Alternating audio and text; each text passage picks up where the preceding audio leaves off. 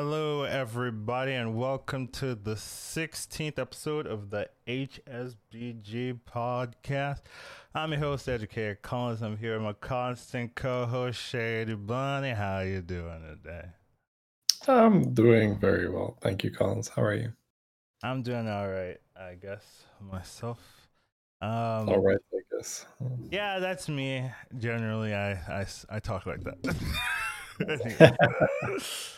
uh, we always start off with our constant topic, the ba- weekly battlegrounds overview, just kind of talking about what's been going on in the battleground scene, the meta. Sometimes there's patch changes, sometimes there's meta shifts, things like that. I don't think there's been any any crazy shifts going on. Um, it's kind of been like um, like two types of game plans, at least for me, where either you're getting like a really good hero, really good start, and you're going for like tier six stuff and uh, going for the win, or you get like maybe a bad hero, maybe a bad start, and you you kind of rely on like the um the tier four metas or styles where you're going like maybe taunt comp, maybe max if you're lucky, maybe like divine shield strategies, things like that, or or ground shaker. You know, a lot of those like stabilizing strategies. So that's kind of how I've been looking at the the meta so far. Right, you're either doing one or the other, trying to go for the win, or trying to go for like maybe a top four choose or or so. How about you, Shady? Yeah, for the most for the most part, I I think that's correct. It's just um, there's I suppose more intricate things within those, right? Where you know there's there's there's there's those two big directions, and then there's all these little things that are within those directions. Yeah, I mean it's more complicated. Yeah, for sure, it's more complicated. like something I've been doing a lot, right? Is something we touched on last time is Wrathweaver. It's been very consistent for me where I am it's almost like that's the equalizer for me where I just have if I can get a Wrathweaver pair early and I can just be strong while leveling, it just allows me to do whatever I want because you arrive on tier four, you have your Wrathweavers, and then you can either triple and you level to five and you get a six drop and you do that, or you Argus and suddenly you have this amazing setup for champion where a lot of the time early it's hard to scale your champion because you don't have big minions and you would need to first find divine shield minions and then argus them and then have an arm. Now it's just like oh one argus one champion and boom i have two big wrath weavers that are uh, scaling up my champion. So that's that's been that's been pretty cool um, especially on Hooktusk as well it's been so easy now that i yeah now that i play more uh, now I'm more comfortable with Wrathweaver. I almost always get to Wrathweavers as Hooktusk, and it just keeps you so safe while you're fishing for your triples. And and it's been yeah, it's been a recipe for success for sure. I've even done the thing we talked about with Silas, where I stay on tier one and I just use my tickets to find a golden Wrathweaver, and then I tried to discover a Sarlisk with that, which I did, and then I just went to tier two and I just used tickets to get Sarlisk, and then I got Golden Wrathweaver, two Golden Sarlisks, and then you just we just won the lobby off that because uh, it's so good. You got that so early, right? Now Murlocs are out in that lobby, of course, right? basically playing old Adriana. Yeah, old Arana slash old Hook Hooktusk, right? She'd do that too, where you right. just stay on one and just shoot for uh, shoot for uh, shoot for Sarlis the whole time. Uh, but you would just do this and and you just scale and it's so easy to get a golden selfless as well when you're down there. You just like every time you see one, you pick it up and you just don't sell it. You just keep. Um, yeah, so I suppose for me, the meta has largely been the same. It's just I've been a lot more consistent with the addition to Wrathweaver to my arsenal. Um, and yeah, for the for the rest, uh, still loads and loads of second place taunt comps where it's just like, all right, we just uh, we just play for the uh, taunt at deflecto or module on an egg with an arm, right? Especially with Guff. Oof, so safe, so clean. Just be talking about Guff. yeah, it just it just feels like second place champion where it's so so clean to set that up. So yeah, for, for me, it's been it's been really good. It's been like I hit 12k on EU. We're 11 and a half now on an A.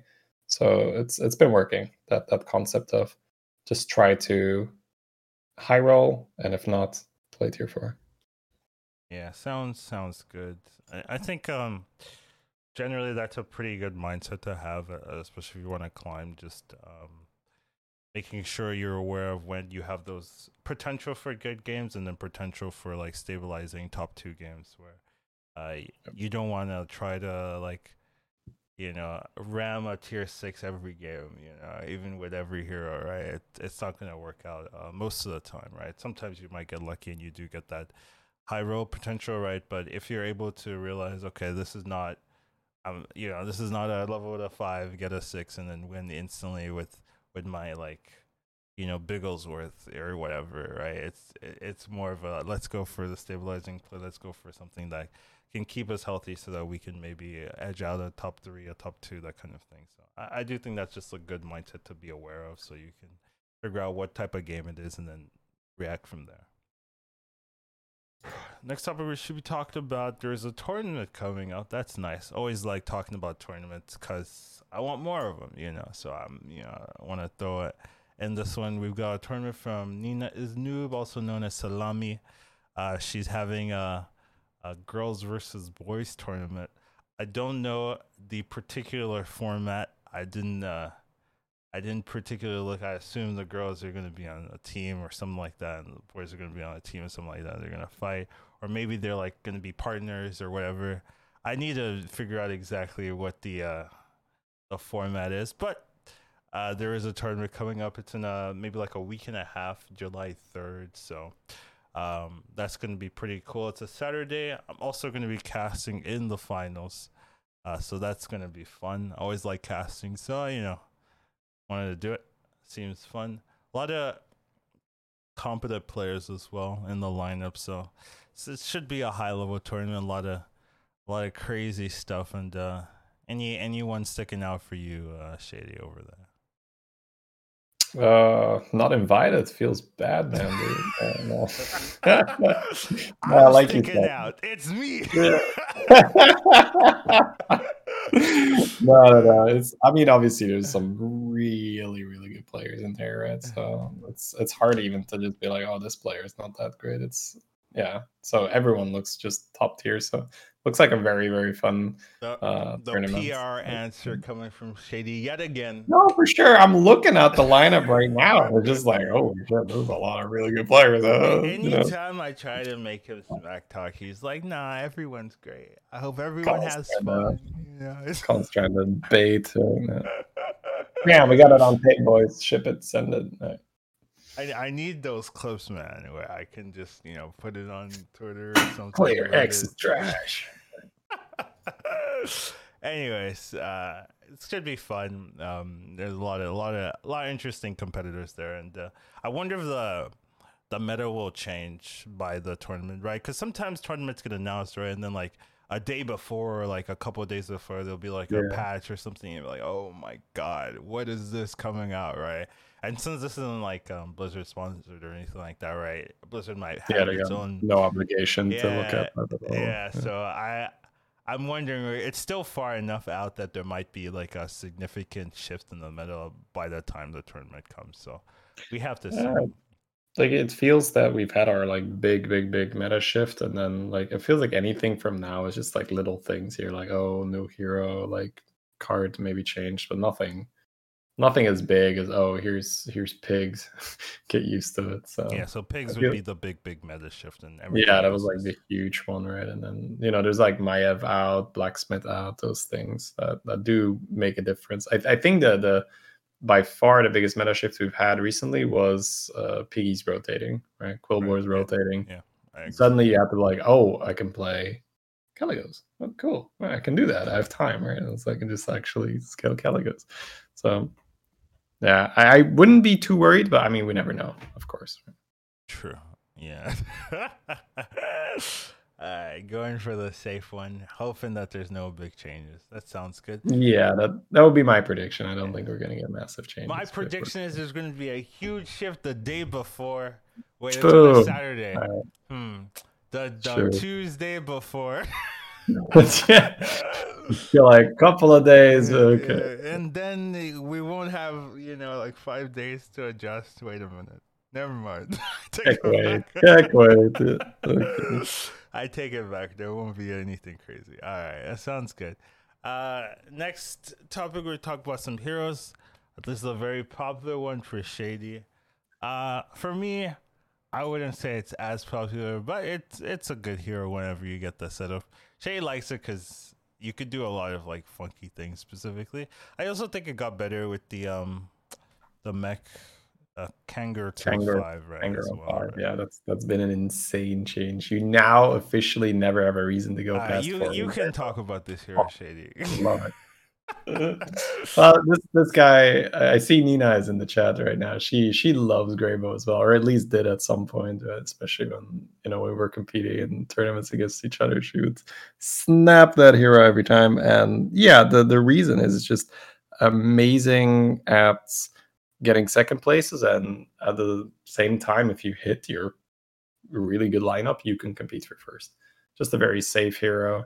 Just uh, a plus MMR hero, we can call him, where um, pretty much the only thing that can go wrong is you don't find anything that interacts with the hero power. So, you know, for anyone listening, it's like, what does Greybough do again?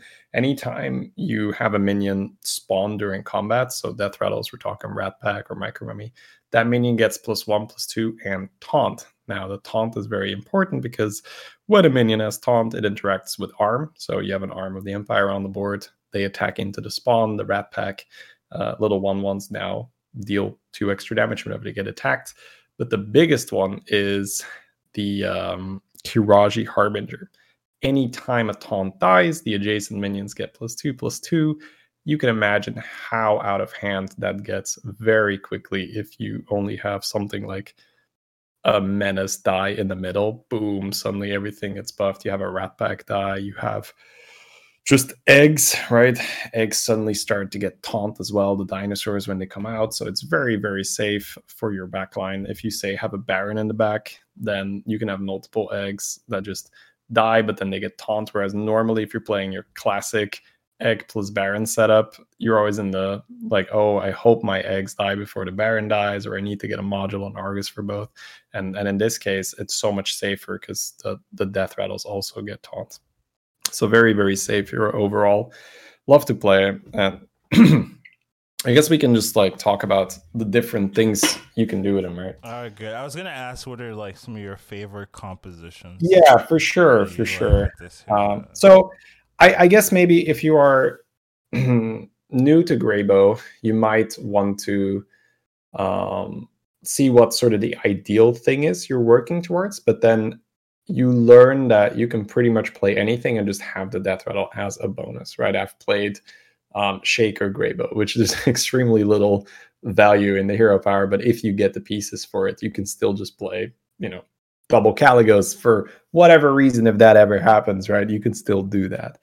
Now, the main thing you're aiming for, as I've already mentioned, is the unit Qiraji Harbinger because it just interacts so favorably with the hero power. An amazing setup would be a Deflecto on the left hand side. The reason being is that Deflecto is a Divine Shield minion, so when it attacks, it doesn't die. And that means that you're always going to have a minion on the left hand side to absorb the buff from any taunt dying, uh, which then triggers the Qiraji Harbinger. If you don't have a soaker, as we call that, on the left hand side, half of your buffs can potentially go to waste every time something dies on the left, and there's nothing there to absorb it. Now, why is the Flecto the best one?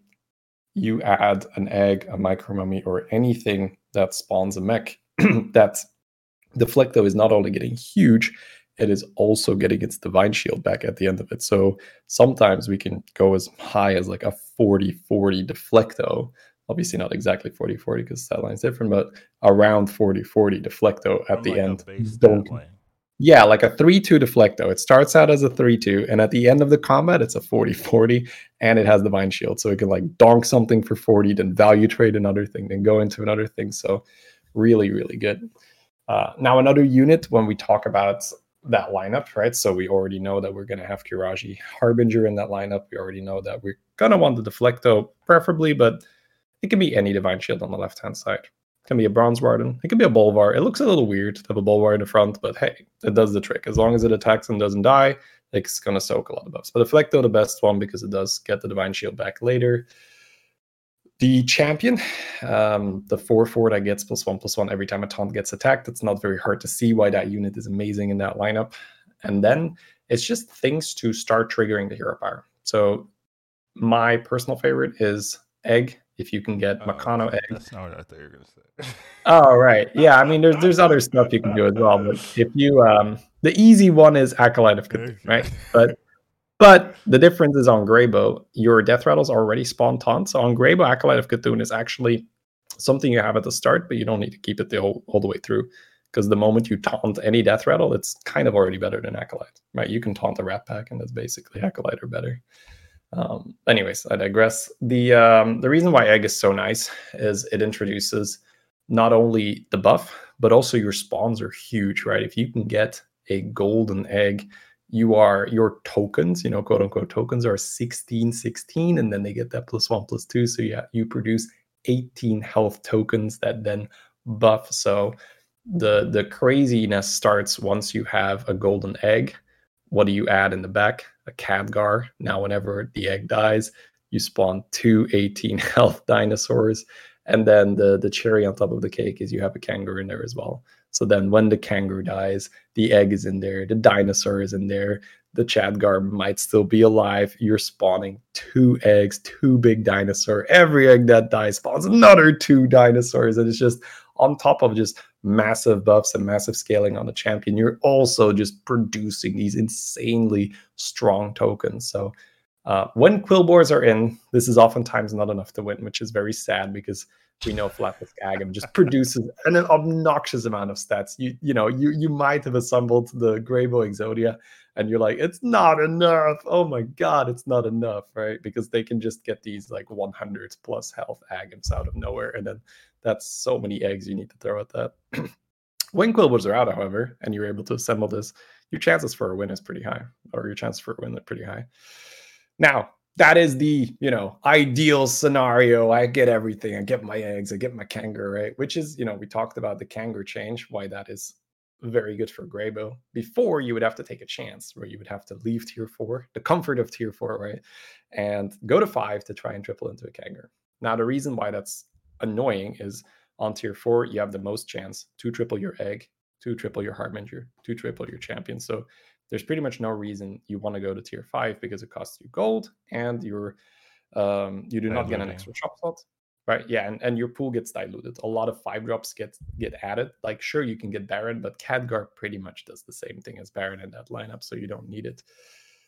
Okay so ideal lineup right and then of course the the kangaroo chains makes it now even more doable to you know you can oftentimes get an early kangaroo which is still very good on gray but you don't need you know, if that thing spawns two harvest golems, that is still very good on Greybough.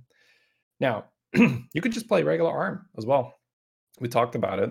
You can very easily still taunt up some divine shields, have arm in the back, and then you can add a little flavor here where you might have one harbinger on the board. You might have a rat pack on the board to die and then buff. You might add menace to your deflectos. And now not only do they reset your other deflecto if you have two deflectos. They uh, pop out as uh, two threes, I believe. Yes, uh, with the hero power. And then if there is a harbinger on the board, suddenly that is huge. So you can even do arm comp for a while, and then oh, I found a harbinger. Cool. You know when we refer to arm comp, it's arm and taunt of divine shields. Arm of the empire adds two attack every time a taunt gets attacked, so those divine shields become lethal. And then you can just rotate out of arm after that, where you say, oh, now I just have these huge attack divine shields. On top of that, I'm going to just replace the arm with Harbinger, and my shields already have huge attack. And now my tokens will also increase the health of my board. They will uh, just add additional threat uh, or threats to the board. So I, I, guess that would be the two biggest directions you can take, where you straight away get the pieces to play Harbinger, which essentially means you found Harbinger early, and then you'll just play whatever, right? Harvest Golem, Acolyte of C'Thun, Egg, Rat Pack, even a little wolf that spawns two one ones. Anything with the Harbinger is going to drastically increase the chance you win your early fights. Or you just have to play whatever is given, which then oftentimes leads into arm. Or you just play literally just, oh, I found a mama bear off a triple. Cool. I'll just play Mama Bear Mama Bear Rat Pack with Grey, but also very, very good. All the rats get taunt, which then drastically increases the chance your mamas don't get sniped before your second beast dies, and you just keep getting that value. Um, main is another just example of a unit that suddenly becomes a lot better because the spawns are three fours instead of two twos. So that that's pretty much the game plan with Greybough. You're just picking anything that helps you survive that interacts with your hero power, and then you're either going more towards arm, towards harbinger, or maybe you triple into a mama bear. That's another very reasonable Greybough board. All right, sounds this sounds all well and fantastic, but should we like talk about the elephant in the room? You know, uh, go for it. Yeah, clears. Cleave, I yeah. Well, if you cleave, I don't know. That's not very ethical. Like, ethical gamers don't cleave each other. Yes, right. I will say. I will say this is the massive weakness that uh, pretty much you know all of my favorite compositions share. If you get especially two big cleaves, you can kind of just pack it up, right? You can play around one cleave where you get lucky, you're like sneak in a little selfless or so, and you're like, ah, I hope he cleaves over there, and then I get a divine shield, and it's not too bad. But two cleaves is that's I call that the career ender. It's just, it's just boom, boom. You know, both your Qirajis are gonna die. Your deflecto dies before the reset happens. So you're just like, ah, my plan, my beautiful plan. So yeah, cleave is a weakness, and that is just something that you have to accept when you play these type of things. Now, luckily, big cleaves are somewhat rare, and sometimes, right, the cleave does go in the right spot. We're like, oh, thank God, you know, or it cleaves the shield off the deflecto and kills the egg at the same time, get the shield back, something like that. So it's not always over, but yeah, two big cleaves is pretty much you can't compete with that when you're playing a setup that is highly um, reliant things dying in order, right? You're like, oh, this is gonna die, and this is gonna die.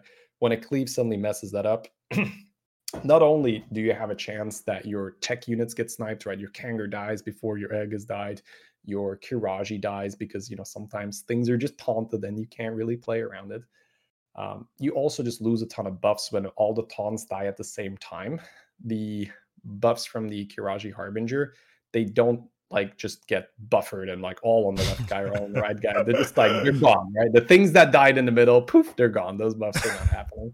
So suddenly your board is a lot less impressive if you get a big cleave like right in the middle, all the taunts dead.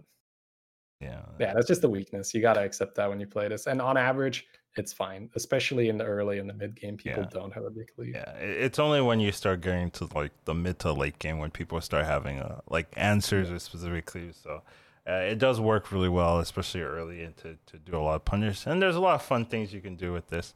I remember like bomb comp. I love. I like doing that whenever I can. It, it works really well here when you. It's very clean. Yeah. You just bomb everything, and then the resets come, and, and you're just happy, right? But uh, it is a fun. It is a fun hero. Very strong if you get the right setup. Harbinger does massive work with this hero, as you said. So, you know, anything anything that can facilitate that, right? There's a lot of comps that um, only this hero can play right? Like it, it's a very unique hero in that its ability fundamentally can change how you play games, right? Where other heroes, uh, you know, look look at a a, a Greybough's board and they're like, how is this working, right? Like you give this board to any other hero and it's just like this doesn't work at all, but this getting the ability to have taunt on your death rattles or your whatever you summon is really important just to facilitate completely different game plans that you can't really do with other things. So I do like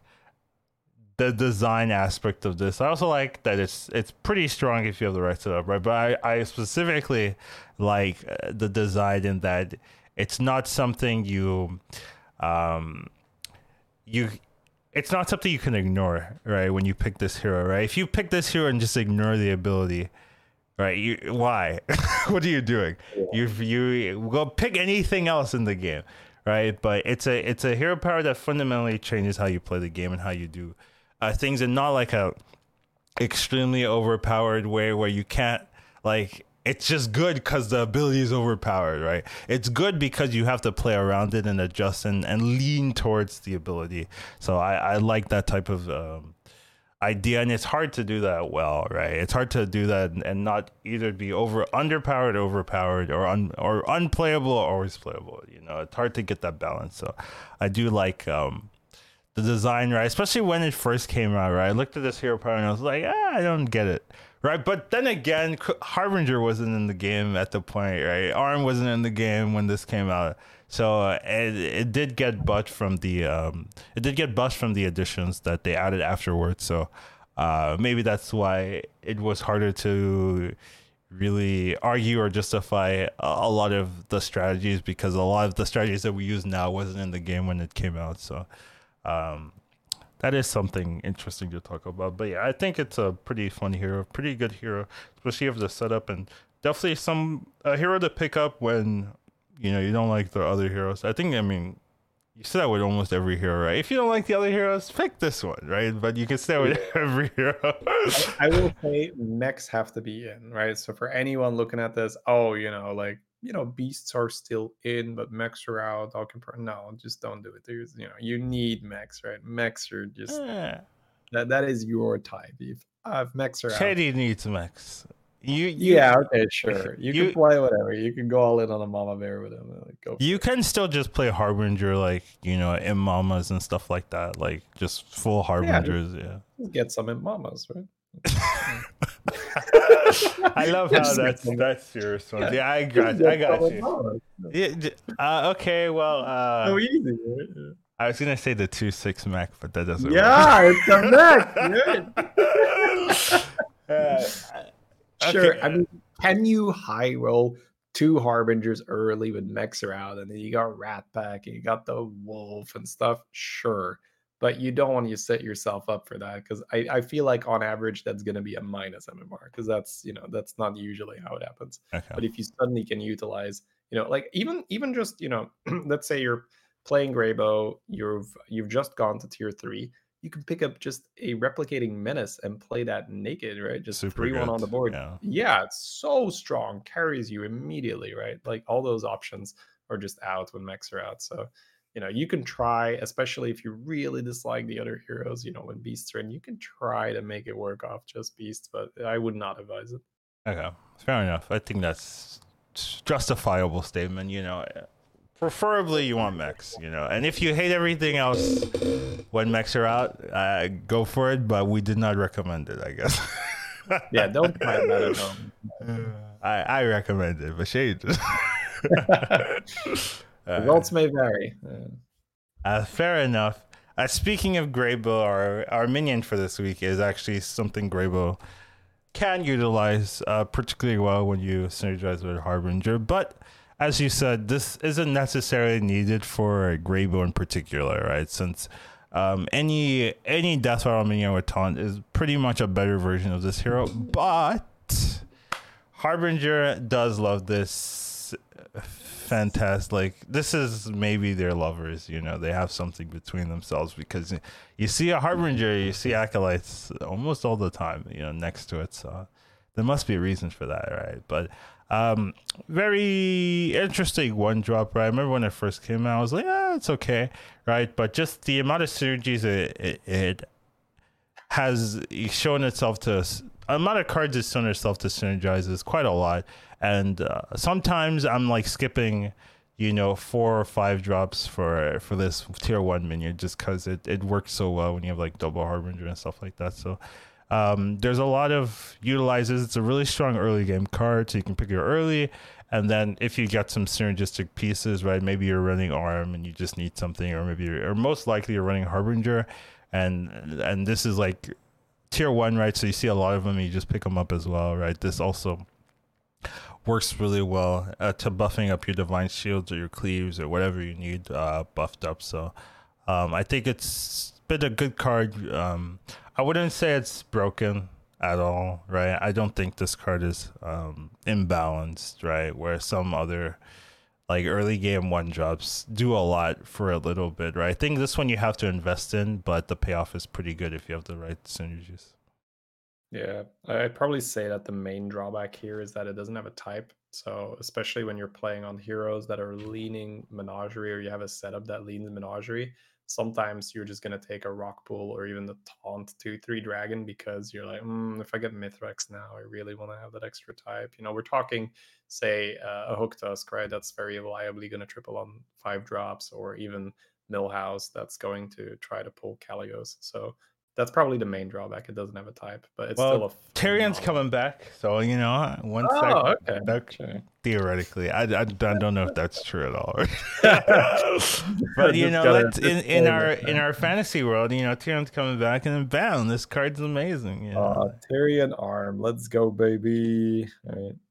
Yeah, so I, I would say that indeed, it's the main application of this minion is to interact with Harbinger right? And then it's very similar to that Greybough lineup we talked about, where you have a soaker on the left hand side.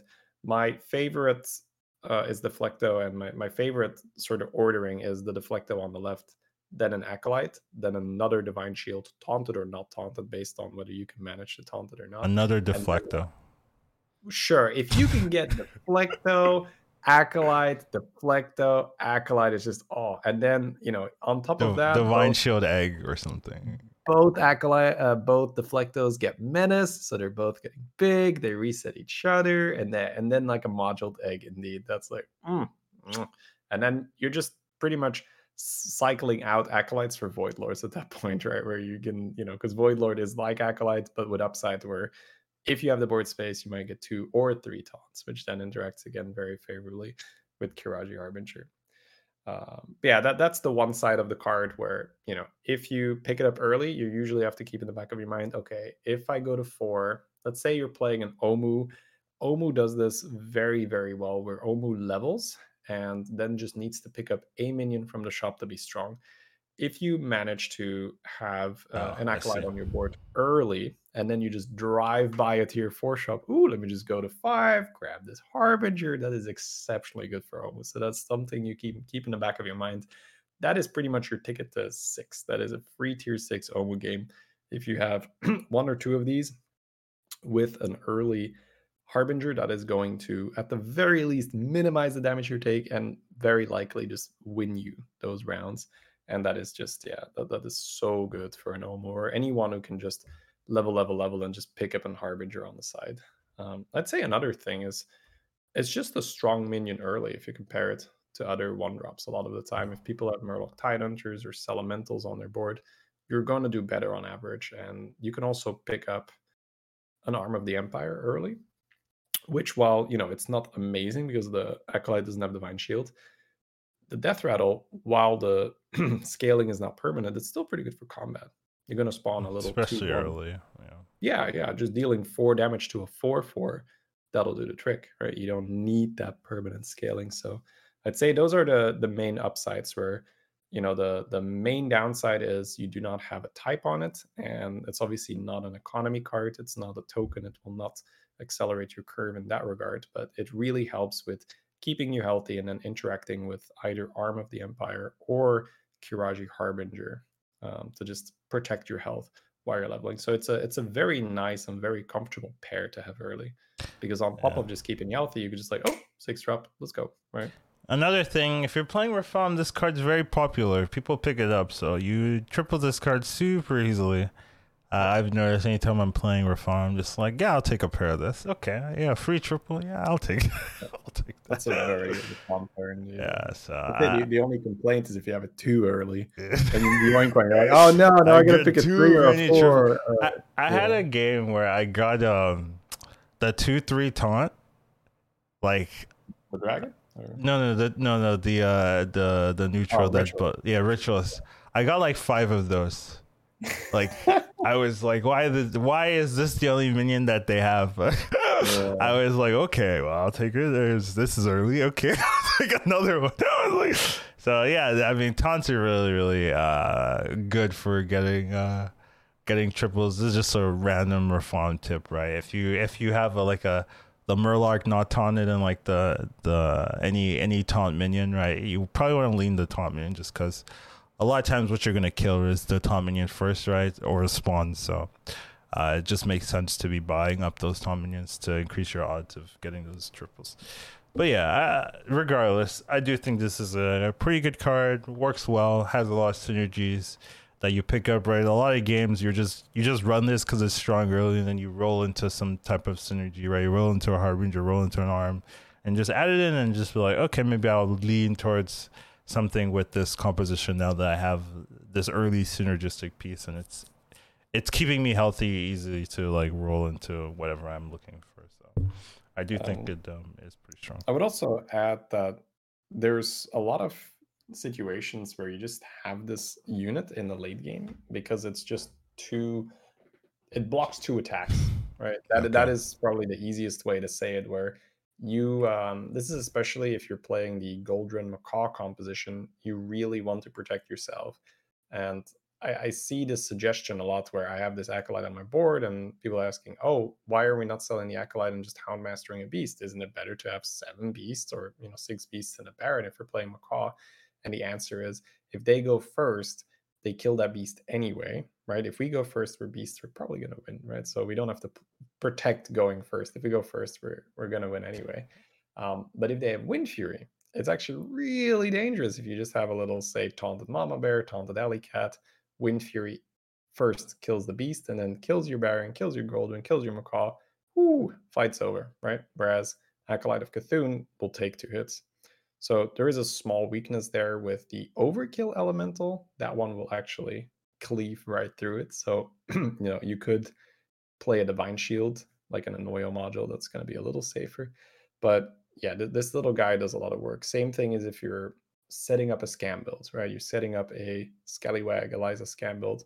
So many of my boards are going to have Scallywags Eliza, and then just this guy at the end, because, you know, two attacks where my Eliza is not getting hit is pretty good, you know, over something that might have superior stats, but not the guarantee or close to guarantee that my Eliza is not going to get targeted for at least two attacks.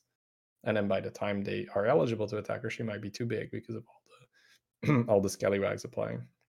And then, funny enough, on on scam comp note, this card can also be used to counter the uh, Scallywag Eliza combo. No, nothing counters Scallywag Eliza combo. nothing can beat it. Exodia, you got it. They have to scoop. It's a rule. Now, so you might say, how does how does this stop the the Scallywags? Where especially if your opponent has two Elizas. Yeah, that that specifically yeah. is like what they that's, need. That's a really good one, right? Yeah, but even even if they have one Eliza, if you have a Void Lord and, and one of these, they still grow too big at some point to to get through. The the the specifics of the scam comp is you need to have one open slot when your um, when your minion dies or or Khadgar will stop applying. So the moment you have a full board and then you know your uh, your scallywag dies or your little pirate uh, your little pirate doesn't die i guess i guess that's the best way of saying it. it's kind of a complex situation to describe but let's say your opponent uh, you have to be familiar with the scam comp where the little sky pirates are popping out and they're attacking and they're growing. At some point one of those sky pirates might attack something that doesn't have enough attack to kill it back. Obviously means it stays alive then the next sky pirate pops out. If that one then attacks something and doesn't die, suddenly your board is full and Khadgar will stop working and you will no longer have um, extra spawns. So this can stop the interaction very early in its tracks if all they can attack is a Void Lord and this little 2 2 because the Void Lord will then die uh, if it is challenged by sufficient Sky Pirates, right? And then it will spawn void walkers, and then you have this little tutu right next to it. So it is quite efficient at stopping that combo as well, especially the duo. You know, you'd prefer to have two void walkers, but you don't always roll into two void walkers when you're trying to counter it. Yeah, theoretically, you kind of want like a cleave in the front as well, so you could knock both of those scallywags out at the same time, so that like because sometimes you have one get killed and then the other one is still taunted, right? And then like your big minion will go into that, and then it'll reset the the chain, right? But if you have t- if you have the cleave, then you cleave both of them, and then they'll just go in, and that stops like the whole train. Like that's really where I've seen people just like neuter the scams. Yeah, they go for cleave, and then they I, and then they have a ton as well in the back, and then like their core three or four minions like really tanky. Uh nonsense, right? Like a Malgadon or I, well, non-taunted, right? But that's kind of hard to yeah, do. Battle Master, Yeah, Those are yeah. really the scam. Like a big Mythrax will Yeah. just solo the board after the combo has been stopped. Yeah, yeah. It's just weird, right? Because who's who's like sells three good units to put like, like Exactly. eh, like acolyte and and and and uh, like a two for cleave sometimes.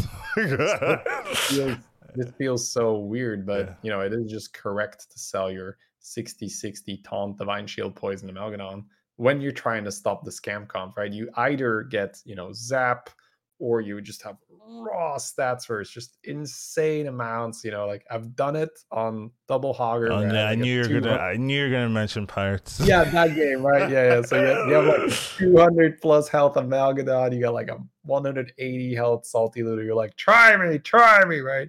But if you get like the insane scam comp nuts where you have Golden Baron, two Golden Khadgars, Golden Eliza, doesn't it's matter. almost it's almost impossible to outstat. So, but then you sell that 60 60 Divine Shield taunt Amalgadon. You're like, out of here. Here's a Void Lord, right? so, you know, this little guy, this Acolyte of C'Thun, gets to do a big part in that as well. So, you know, like maybe digressing a little bit, but, you know, we want to, you know, cover all the little things the is for. And, and this is a particular thing, but if you're tired of losing this Scam Comp, consider putting two of these on the board instead of you know the big amalgadon they can just keep going in again Yes, it's something you can consider, right, uh, to do at that particular board state. But I'll digress. Nothing beats scam comp. I'll just uh, once again. But if you want to try, you know, you can go for it.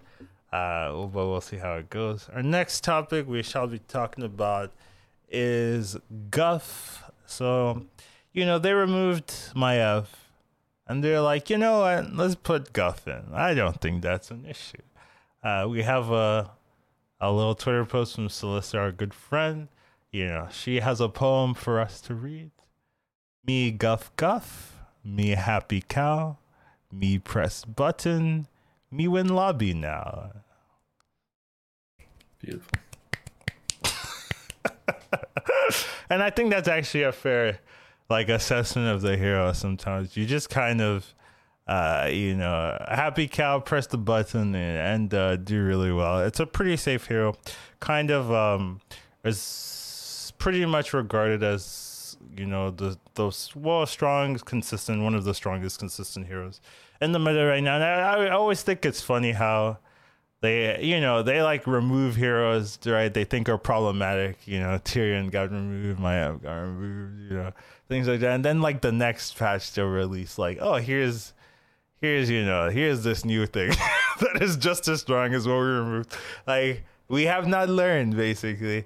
Or or at least their balance was like ah this won't be as big of a problem as it ends up being right? Because you know how players are right? They see something that works and then they're like all right it works. Let's do this same curve every time. Let's make sure that this is as consistent as possible. And you know once they find it they don't let go. So that's kind of what's happened with this hero right? You uh we we were pretty much wrong in in how uh, strong it would end up being right? So uh, i do think uh it is something to take note of right? How do you balance how do how do you balance these things and how do you like get aware right? There's not like um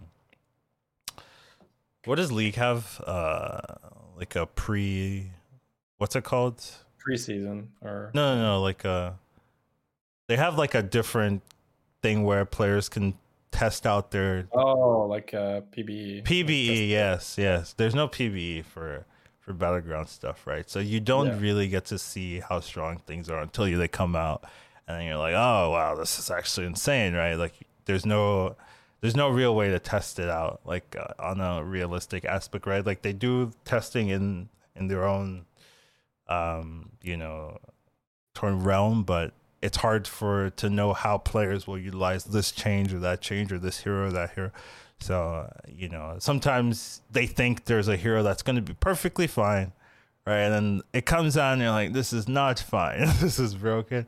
I wouldn't say Guff is like, oh my God, needs to be removed kind of thing, but it's just hard to know exactly how players will respond to every change or every hero without having some f- sort of like pre uh, realm or, or PBE to test that kind of thing. Yeah, I mean, I honestly don't really mind it. Like when I feel like Guff might be like he's doing really well in the stat because he's just like consistent, but he's kind of like um Cthulhu, right? Cthulhu is like right next to him too, similar, right? And you wouldn't yeah. say, "Oh, Cthulhu is like, like so oh, crazy."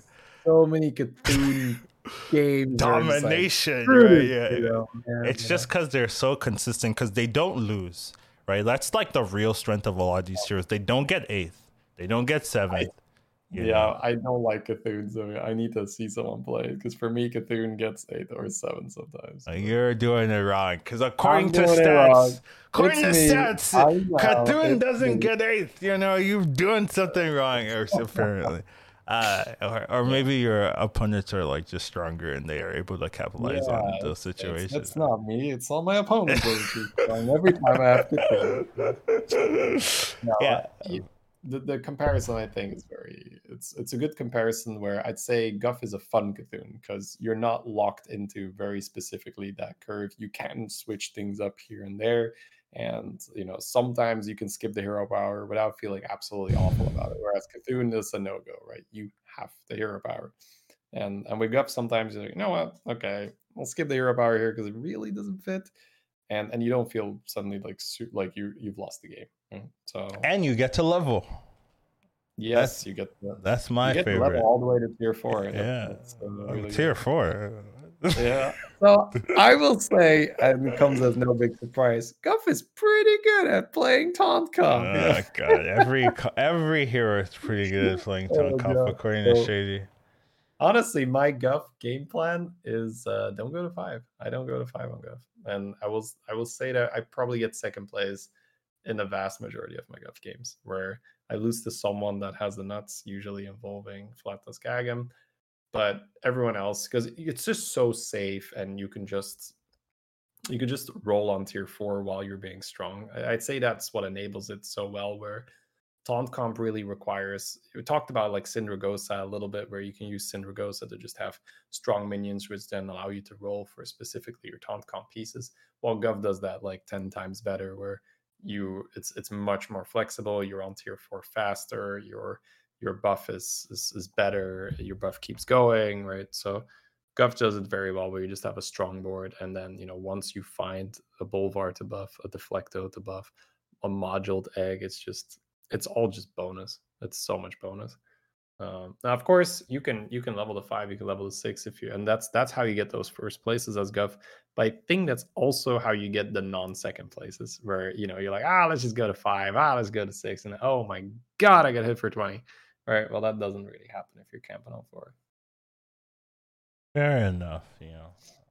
But um, any other specific thoughts on this hero? You know, do you? Oh, for sure, for sure. So I think the the the biggest thing on Guff in the early game is the uh, seven gold turn. I think that's the big one where you have to make your first big decision. Well, we can first start. You know, like when when which unit would you like to see early? Right. I think the one drop doesn't matter as much. Micro is nice because then we're buffing a reset that can get moduled. But then the two drop is the first one where you actually get a little bit of choice where, ooh, I could roll or I could settle. Right? That's on five gold. You need to purchase one. Never settle.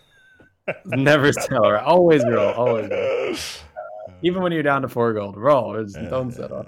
Uh, so yeah, there's a couple of really nice ones. I would say uh, Selfless Hero is something that just works really well later on where you have this huge attack selfless hero that you can potentially triple and it is going to divine shield your huge attack minions that seems pretty good you can get the ritualist early which is always nice if you can get a way to buff ritualist it suddenly starts surviving some you know a three damage attack it gets the buff once twice three times especially if you somehow get to triple it you can have just Southsea Pirate you know, or Southsea Cap, or not, not the the two six actually, the Yoho, right? The Yoho, the two six. Uh, any type of plus attack boost on that card suddenly makes it two times better. Um, I'd say that's probably like the main targets. Sometimes I start out with a Weaver, and then of course any demon, any tier two demon either the Overseer or the Imprisoner is pretty good.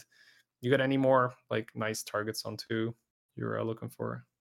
I think you've covered most of them, right? That's Especially good, if you're yeah. considering not going to um five, right? If you go to five, then Menagerie starts opening up, right? Glyph Gardens and stuff like that, That's you- very true. where you can uh, just pick up, uh, you know, good tribe minions or things with divine shields, where that that just works. I mean, you can still always do that, but um, if you're staying on four, right, then you you've pretty much covered it, right? If you're going to five, then you can look for more menagerie targets that uh, you can just keep keep you keep Just for the rest of the for game. the light fang, get ready Yeah. for the Mythrax. Yeah.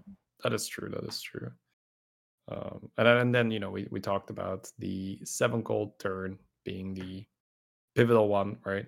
Where you either uh, I you know some people roll. I feel like that's bad. I think you're either double buying and hero powering or you're leveling up. I think if you spend your gold rolling there and you don't hit a deflecto or just a bronze warden or anything amazing, it feels like you're out. I didn't know rolling was an option on that turn. yeah, but some people do. Some people do. some people do because because this is this is I think the bait when you start playing exactly like Cthulhu, right? Cthulhu would roll there for the shield, right? Because you need yeah. shield as Cthulhu. And that's where I think the bait comes in, where you're not exactly Cthulhu, right? So the same thing with Macaw Selfless. Sure, if it comes for free, fine, but don't force it. You're not Cthulhu. You don't have to do that. Your minions aren't as big. You have more flexibility. You can swap out pieces here and there. It's not that a unit you buy on, you know, like turn four or something doesn't need to stay all game. So yeah, so what would be a good buy? Deflecto, Bronze Ward, and just any divine shield on that turn is amazing. The whirly elemental, the four one is also great. But sometimes it can be something like the um you picked up the the four three quill board, the one that gets divine shield when you get a gem, and then you find a Thorncaller in the shop, and you're like, okay, that could work, right?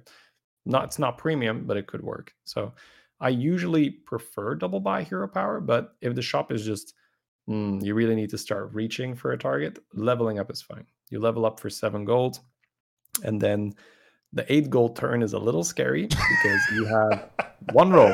You have one roll that means two shops. Within two shops, you need to find a good four drop and a good three drop, and that can be a bit scary. So that's why I prefer double buying because you're not in that. Oh my god! If I get two bad shops, it's over.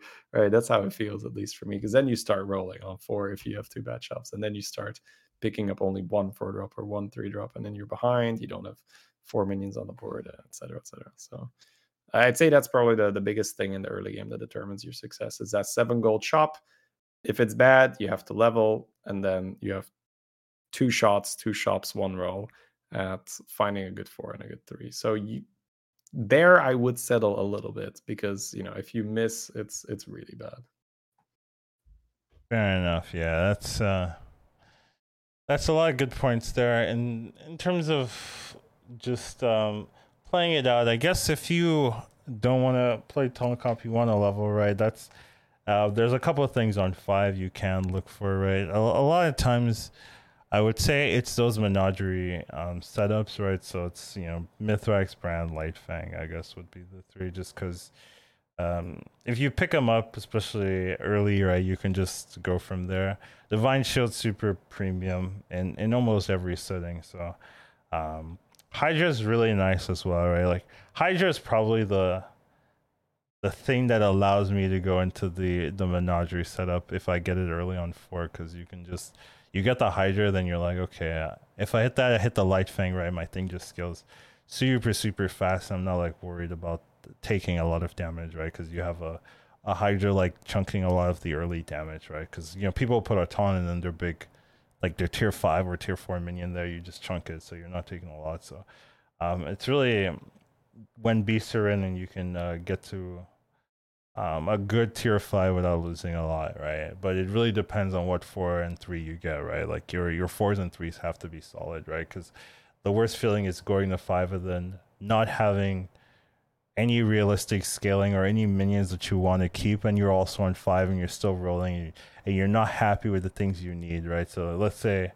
uh, you have like some random three, some random four. You hit a Light Fang, and you're like, okay, now I need to find a good three and a good four, right? That's gonna set you back so far. So it's when you have already that good scaling, and you know you have the divine shield, you have a cleave or whatever, and you can you can scale from there. That's when going to four or going to five can make sense, and then you go from there. But if you don't hit anything you like, right? Four is always safe, right? That's the nice thing about being on four. There's never really a like I'm screwed. I'm at four. You know, like it doesn't necessarily happen. So if you're not super happy with the minions that you've picked up on four, and even if you go to five and hit and hit what you want, or you hit the light fang, right? Is that going to save you, or do you have to you hit the light fang and then you have to find the pieces you need right afterwards? Like that's not really going to cut in this this meta. You need to have the piece that you're going to keep um, when you're when you're leveling to four. So if you do get that, Hydra is like super key because it's so easy to buff, right? Then um, then I think going to five makes sense. But I, I do want to mention that it is a possibility, right? You don't have to play Toncom every game, especially if you don't like it. You know, Shay likes it, so he's like, let's do it. I don't say I would not say I like it. so I always try to find a way to get around that situation, you know. But I do understand that it does work very well, so I will mention that. Um, but yeah, I I think um, in terms of thoughts on Guff, I wouldn't say remove it or anything like that. I, I'm I'm fine with the hero. I I just think it's funny that you know they removed Maiev, right? They're like, oh, this is hero, this hero power is too strong, for whatever reason, and then they're like immediately introducing a, a replacement. like I, what's the point of removing my? You know, I, I just don't, I don't I see it. I still think a big part of it is because there was just the crusade, right, of a few people that were just really tired of, of seeing her. And I guess so. I, I think that it is also reasonable to say remove the hero that's been at the top for so long, right? She's been top dog for pretty much since I started. Since they buffed her, so she yeah. she used to be unplayable because yes, they would lock out the uh, um the minion slot, but that once they fix that, one, you would just get minus one yeah. minion per roll. Yeah, right? yeah, that's that's not a great hero. minion per roll, or yeah. Uh, as soon as they fixed so, that, that was then she was off to the races almost immediately. I was surprised how much of a difference it made per- personally when they fixed that minus one roll. Like, but it yeah. goes I mean, to show you how strong it is that's part of the reason why you go to four, why you go to six, right? At extra shop slot. So what about hero, like, why isn't there a hero with that as a durability? Like just an extra. I mean, extra... yeah, I mean, you have a Rana, right? That does a similar thing. Yeah, Rana is not, not, not the same. no, you have to you have to invest in it, like you know, and, and if you the thing is if you shop slot. If you play Aranna normally, like other heroes, you won't get that ability until like super late in the game. Yeah, that's that's the real like crime. You have to play different to utilize the ability. Hero concept, you have an extra shop slot. Yeah, like uh, yeah. if you level to six, then okay. Well, what are you doing? Good for you. yeah, good for you. That kind of thing. I agree. Um, actually, I think there's an extra s- slot even on six, right? You don't get all. Yeah, you get to because with Maiev, you you got the pin one. Right? Yeah, yeah, yeah. So even even on six, you're still getting that value. So hmm, you know, I'm just saying, like, free hero design right there. I don't know how strong it would be, but that's what the PB is for, right? oh man. Anyways, I, I I just wanted to talk about the hero because Solsa gave us a nice poem, and I I need topics. no, I, I, think indeed it's it's not an invasive kind of you know because uh, you know for all I really like playing my. There was that obnoxious oh it's nine gold. That's about an analyze honor board, isn't it? you know that that tended to happen where True. Maiev was very good at pulling two six drops at the same. It time. still happens so with different heroes, right? Other you know, but yeah, I guess it's less common. I like to make the joke where you play Maiev and you know you're gonna get screwed on nine gold. You play Hooktusk, you know you're gonna get screwed whenever you face Hooktusk, right? So it's just she can spot, she can she can spike at any time she wants, right? She can spike on turn two if she wants, right? Play Omu, yeah. Getting screwed too. Yeah, Farm, you getting oh, screwed. well, I think with Farm, like it can happen, but it's like still fairly okay. I think Omu is also. I, I would say Hooktusk Omu, and there's maybe one more like big offender, Jandice, right? Jandice, yeah. Omu. Those are the three that can just out of nowhere end your game.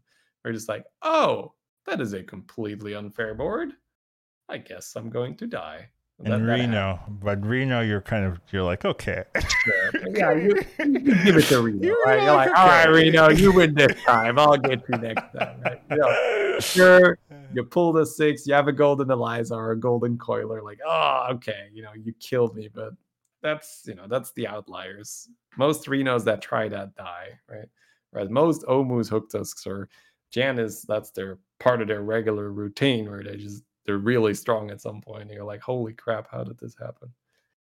Fair enough. I do agree with that. Uh, last topic here will be some composition. So these are some of the um, like the high MMR compositions that people are playing, and uh, and I thought it was interesting just to take a look at some of them and just see, um, you know, what they in particularly are doing, you know, and just like evaluating, right? So these are, I think this is top twenty percent, uh, in MMR, which isn't like it's not crazy. I think that's like six thousand or seven thousand to be fair. Yeah, so well, it's. I think that's also the the tracked MMR, right? The people that use tech trackers, but I'm not sure. Yeah, but even then, like that's yeah, sure. You that should be yeah, it should be a good uh, representation. So, um, you know, tier one, it's alone uh, with dragons, right? I think that can be a little bit surprising,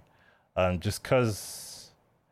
Uh, you know, I wouldn't say dragons are like the strongest archetype right now. Like, um, I do want to admit that the way they analyze some of these compositions can skew the numbers, right? Because, you know, you're basically only playing dragons if you have like a Kalecgos or something like that, right? Like, I like if you if you're running like or or Nadina, I guess if you're running like random dragons and you die right? By that time, you switch out of the dragons, right? So you end up dying with like Menagerie or some something like that. You don't end up dying with dragons. So usually the the when they record dragons as your gameplay, you you have some type of dragon composition stat line where you you have like a Kalecgos or or something like that. So it, it kind of skews the numbers. I think that's that's probably one of the reasons why um, it looks so favorable for dragons, just because like only when you get the pieces are does it work. But with that in mind, if you do get the pieces, I mean, it is you know it is strong. It,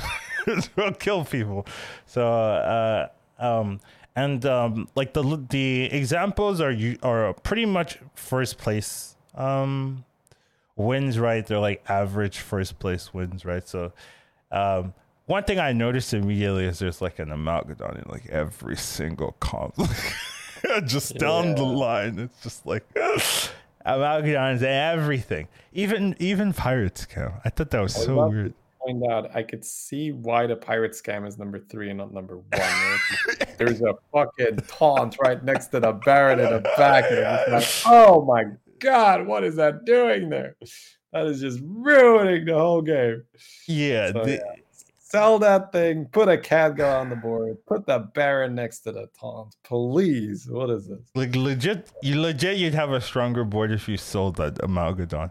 Like I yep. just I just think that's that's that's more of like people not playing, you know, a lot of pirate yeah. scam and they, they don't sort know. Of know like, oh, yeah. if I have a Eliza Scallywag, something happens. If I had a Baron and a Khadgar, it's probably good for me. Yeah. And, and and to be fair, that composition did win right? Like that they had, right? These are all winning compositions that they played, right? So it did win, but it's just like you could have sold the Amalgadon. in tier one if they, if they wouldn't have an Amalgadon on their board. Yeah, you know. So some people look at this and like, oh, this is how you play pirate. Like, you know, like they'll right. they'll look at this for advice and then They're just rolling it down for the Amalgadon. For the Amalgadon, like, yeah, I, I need the and it's just like, no, this is not this is not correct. This is not how you do it. You know, uh, but it it does work. Like theoretically, if you want to fix that pirate comp, right, you'd maybe switch the Eliza for another Khadgar or or Kangor or whatever it's called. You know, another Khadgar, right? I'd rather have two Khadgars than, and then you sell the Amalgadon, and that that looks cleaner to me uh, as a as a pirate comp. But you know, it the theory is right there, and I and it could be better, but it is you know, it, it's there. It, it, it is a it is a pirate comp, scam comp. Right? If someone played this against me, I'd be like, yeah, they're playing pirate scam. Like I wouldn't, yeah, sure, I wouldn't sure. disagree. So I honestly, I don't even think the Amalgadon is that crazy. It's the fact that it's in the back next to the Baron that's tilting. Uh, you want a third or something? I want it in the middle of the Scallywags, right? And I want the Baron Okay. next to the uh next to the Eliza, in front of the Eliza. So that if you get cleaved, you don't lose your Eliza. Yeah, yeah, yeah. Cleave would screw this comp super hard, right? Like the cleave goes, it kills your Baron. And you're like, yeah, yeah. Also, zap would screw their comp, right? Because it zap, it would zap the one seven, and then it would zap the two two, right? You insta lose. There's no chance. Yeah, so there are weaknesses. Dude, that goes without saying, but uh, I I think it's pretty interesting, right? You can see the uh, most popular comp is Menagerie um, right? Having like almost a third of all games, right? But I think that's more due to like how easy it is to um, be a menagerie comp, right? Like in the in the data, right? You just need different Found units. You Yeah. found the lights bag. You found the Brann. Congrats, you're now menagerie. Let's Yeah. do it. Or you don't have a comp at all, but you just picked up random tribes as you were as you were dying. Ah, yes, you died with menagerie theoretically, right? But you know, you know it's interesting, right? Like, it's it's uh Flatum Agam, right? Yeah, in the winning comp, right? Like the light Flatum fang is just kill. is is a fake, it's a fake. Uh, it's really a flat Fake says Agam yeah. comp. Never be a light fang Yeah, That's actually true. You would never play light fang in that setup because why why play light fang instead of It- it's I guess that's just something you end on, right? That turn. yeah, you're, or uh, something. You need a buff slot, right? You so when you're playing Flat Tusk Aggem, you need a sl- uh, you need a slot where you buy and sell things, right? You want to need to you need to sell Sun Bacon, you need to sell anything that generates gems. You're gonna want to play Murazons, Primal Fins, anything that you know, Elementals, stuff that makes gems because you can just buy and sell and generate gems like that. Yes, and then you know if you have two golden divine shield amalgadons, you know, I mean you're you are menagerie. so that that also might be skewing the numbers, right? Like if you if you've got two amalgadons, right, you've pretty much you know you're doing you're doing well for yourself, right? So um, that kind of um, skews the numbers a bit there, and and uh, I, I, the light fang is not really. I would I agree part of that composition. It's really just a flat tusk aggem, and we've talked a lot about flat tusk aggem being like the strongest composition, right? I think with the nerfs, it's it's toned down a little bit, right? With um with the change to flat uh to flat tusk where you need uh you need four instead of three, but it's You, if you you can now die. That's the thing, right? you, you take Flat Tusk, you can now die. There is now this gap of like, oh crap, I don't have a shaker, I don't have an aggem, I could die. Whereas before, she kind of took care of herself. yeah, so I still think it's strong, but there were there is a bigger window, right? You need you need the setup, so um you know I I don't like I used to see Flash of Agam win most of the games. Now I don't really see that. I think there's more variety, so I think that was a healthy change there. You know, worked out. Um, we haven't really talked about beasts, right? Beasts, I think, are still pretty strong in the meta, right? I remember, like the last week we talked about is every composition viable, right? And the, the Yeah. analysis was like, yeah, I think you could pretty much play something in every tribe and and uh, be okay. So uh, I think beasts are also kind of the thing, right? You can see there's a like there's a down spike for win rate in terms for beasts. Um, actually, you can't see that. I can see that, but maybe you have it opened up in your screen, right? But there's there's kind of a down spike for for beasts. Beasts, demons, mechs, I would say have a down spike of, of getting first place, and I think that makes a lot of sense, right? Beasts have beasts, I think, are really strong, but they have that weakness where you can die to a lot of things. You can die to cleave, you can die to zap, you can die if your minions aren't strong enough, right? Like you you lose to and you lose to a lot of other completed tribes, right? Like the menagerie comp would beat beast, the dragon comp would beat beast, the pirate comp would beat beast. You know, elementals could beat beast. You know, uh, even Murlocs like scam I think can. it's 'cause, like Beast Spike, right? Like Yeah. they just have the comp online, and then, and then that's it, right? So they just kill people until you hit the guy that has the nuts, right? Yeah, So and and, and it's hard to do. a big issue with beasts is they don't get divine shield value unless you're running specifically like uh the selfless you know beast variant which you know is a lot rarer to do because you also have to be picking up selfless and you have to like taunt it or, or whatever you have to have a setup where you can get selfless to trigger first on earlier beasts which i've done a couple of times and that one feels really good really strong right because you it's basically the same comp but then everything is divine shield on it as well but Um, that's not common, right? You're not gonna see that in most of your games, right? And usually when you're playing beast, you're not you don't have that divine shield value. So if you fight something with a lot of divine shields or poisons or things like that, and your cleave doesn't carry you, then uh, you just you kind of get blown up, right? But it is relatively strong. Uh, but there are compositions that just out out statted and or out you know out divine shielded in a lot of ways. So there is that weakness there. It's interesting to me that the elemental version is the rag one instead of Nomi.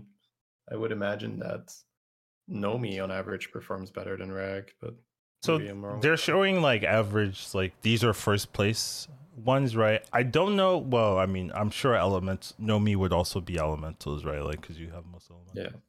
Yeah. Um.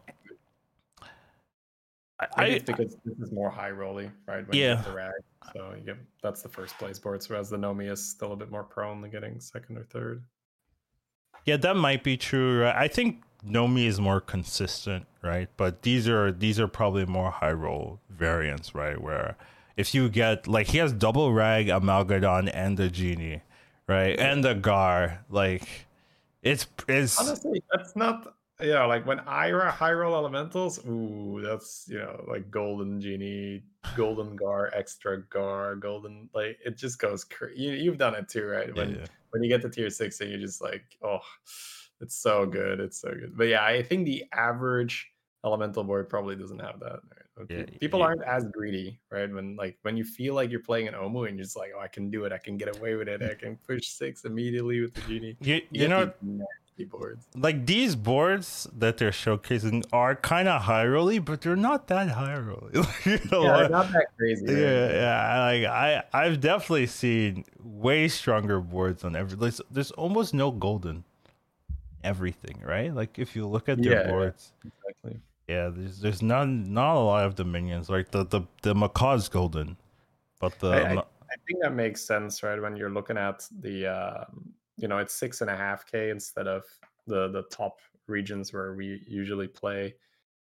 People are just less efficient, and that's just normal because they don't play all day every day, right? And if you're just less efficient, you have a little bit less gold here.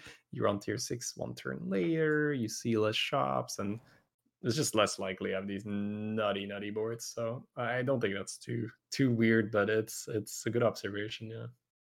Yeah. So uh, even even though you know the little rag is the example, I think like if you want to play elementals more consistently, right? Like getting like double Nomi and staying on four is probably the way to do it, right? Like if you can get that uh, set up uh, very quickly, right? Because if you like Nomi early, like and you don't die, scales really really well, you know. So yeah. especially if you have two, it's just yeah. some of those boards are insane. Yeah, the the Murloc board isn't like I think Murloc was where we were like struggling to like say oh is you know it's pretty strong right like uh, you really need that specific like Murloc setup for the Murloc to work out. And I'd say this is like probably the weakest looking board out of every every. Yeah, you don't know it, but that's only Jandice uh, boards. Right? There's no other hero that makes that than Jandice. Ah, if if Jandice, that board would look so much better if there was a Jandice, right? He has he has Brann and the Lookout. I mean, he's gonna have like you know, four Magadons. just you know, just a lot of stats. So I, would say this is like the non-Jandice variant, right? If you have Jandice with this setup, you are so you're so in business, right? It's super easy to win um there. And then um demons demons I want to talk about separately because uh when you this is like the top, you know, percentage, but when you do all players, demons and menagerie also becomes tier one. And i thought that was pretty interesting that demons jumps such like menagerie you can kind of see right? It's like right next to right next to it right? It's the next one up. But demons also becomes tier one right? And it's just like it seems that demons work really really well uh, for newer players. I guess it makes sense right? Because you get you start with a Wrathweaver, right? So you can't. It's hard to mess up, right? You start with Wrathweaver, you start with your thing, yeah. and then you just buy demons. Oh, it's it's not that. It's it's it's, it's you protect them from themselves. Yeah, it's right? it's not that hard to do, and then you get like a, a Mal'Ganis, and it's like, oh, I don't take damage anymore. Oh, I just fight demons. Da, da, da, da. It's it's it's clean. Somebody has poison down there as well. So farms everything, right? Like, why would I want poison if I can make big number, right? So, But- yeah, for sure, for sure. People still do that in uh in the high elo, you know me specifically. so You yeah, need score, me no want or me want big stats. I, I I do I honestly so yeah but yeah I I just think um you know de- demons were in a weird like that it was one of the reasons they didn't want to touch Lord Jaraxxus right? Like I remember talking with them about Lord Jaraxxus and I was like oh it's really weak but they were like oh Lord Jaraxxus does really well uh in lower lobbies and it's like oh it's it's it's a hero that actually performs really well uh, in those lobbies, and and I th- I always thought that was interesting that you know I looked at the hero and I was like ah it's unplayable, and then if you go down it's like really strong because people really uh, utilize demons um, safely or the weaknesses of demons weren't punished at least you know at, at that stage so. I just think demons have that unique place where some people complain about demons. Oh, demons are weak, da, da, da. but demons have their role, right? They they there are some situations where it does really well and uh, doesn't struggle at all, and uh, you know wins lobbies and and whatnot. But when you get to like higher tier, it it it can be a big struggle for demons to win unless you get like a super early juggler comp, right? And the comps that win with you know juggler comp, like you you cheese everyone juggler comp, right? That's how you win in high. That doesn't happen. That's not the strategy in lower levels. You're just running like like two wrath golden wrath weavers, Mal'Ganis, and like the the other scaling demon. That's like that's what you're just running like big numbers. You know, it's Yeah. not jugglers at all that wins, and I, I Just, just think that's like uh, gold grubber, right? And then Yeah, just yeah, yeah. and big numbers, and then maybe add a poison or two. Like if poison is in the lobby, preferably not. but that's high level. That's high elo. yeah, Yeah, that would be a high level, Yeah, you know, yeah. demon comp with, which is basically A scam comp, yeah. no right. So it, it wouldn't even be classified as a demon comp, but that would that would to me feel like a demon comp I just how big Wrath Weaver and I get like maybe Starlisk, maybe uh, Gold Grubber, maybe Champion, right? So Yeah, and they have mechs at the bottom um of uh of their you know i think mechs are okay right like the mech variant they're showcasing isn't necessarily like the best mech i would i would say right usually if you're running mechs you're running like double deflecto. Right and maybe the Foe Reaper right? Like this one won right? So i'm assuming it's that Foe Reaper carrying them uh in some case right? But normally you'd run like double double deflector resets and like extra reset and you're using that or you're running some type of like taunt comp variant right? Oh And- god, I just scrolled down to tier three. What is Ye- that? Taunt comp, dude? Oh, all right, let's finish talking about So, yeah so i i i uh I have I didn't include the the tier three tier four ones just because I didn't have room, and also they're disgusting.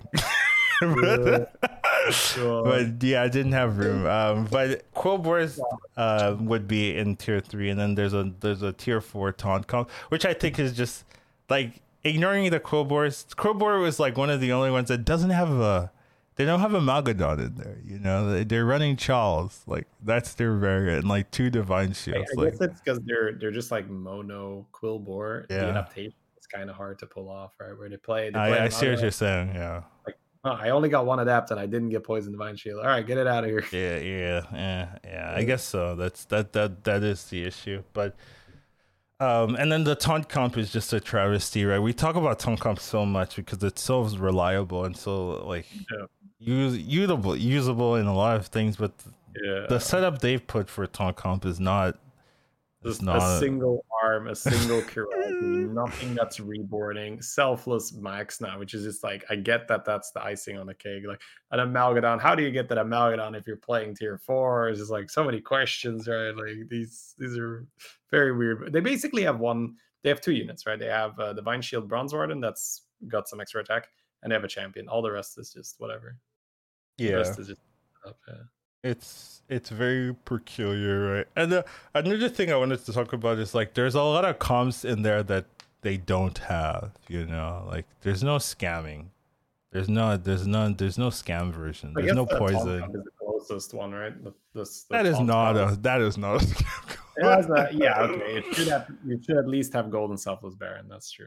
Yeah. Yeah, there, there's no um there's no poison comps there's no scamming of any ways there's nothing utilizing like um just gold grubbers at all you know there's none there's no Mythraxes in any of these comps you know none like even that light that menagerie light fang is a sham light fang. Like it's not really a light fang comp. Uh you know so there there there are a number of comps that they just don't have. Maybe it doesn't see enough players to uh unique but i would i would say that scam is pretty popular these days um maybe it's hard to identify what is a scam comp or, or whatnot but um there are a lot of comps that i just felt missing there's no there's no bomb comp i want to see bomb comp i know that one doesn't there's there's not enough players Um, That's right there. yeah, but I'd love to see Bomb Bomb Baron. You know the reset. I'd love to see. Oh yes, what you is it?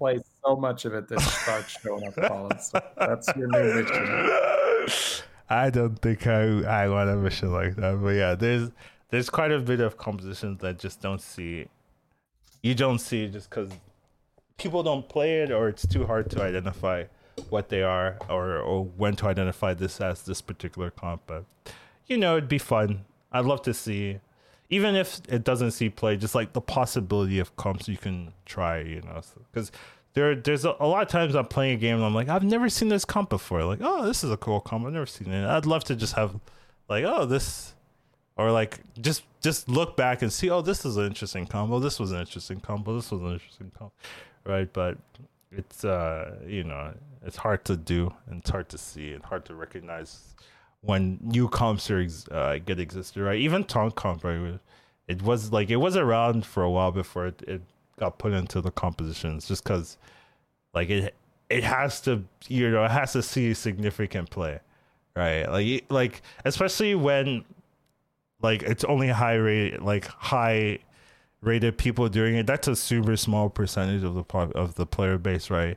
Even if it's it's popular there, right? It's not going to be show. It's not going to show up here, right? Because you know everyone needs to be able to do it, right? And especially like you know the um idea here. You don't get the specifics. yeah like the Khadgar transitions, right? Like that kind of stuff does won't show up, right? Just because the, the amount of people that do it is like less than 0.1, right? Like so, like you're not going to see popularity like 0.00.